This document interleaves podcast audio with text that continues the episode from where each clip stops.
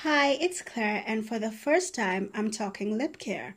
Chapped lips are uncomfortable and can be painful.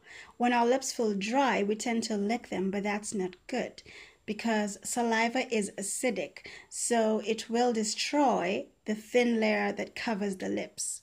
This translates to cracking, flaking, dehydration, and even pain. Extreme weather and even playing musical instruments like the flute can dry your lips. The solution lies in using a good lip balm to moisturize. But before that, you should exfoliate and hydrate your lips. You can use a lip scrub, but I just use the back of my clean toothbrush to do this. To hydrate, I use whatever hydrating serum I apply on my face, on my lips too.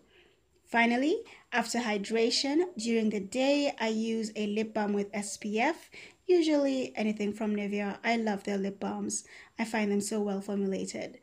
At night, I use petroleum jelly or a thick lip balm or a lip mask like the one from Laneige. Laneige, Laneige.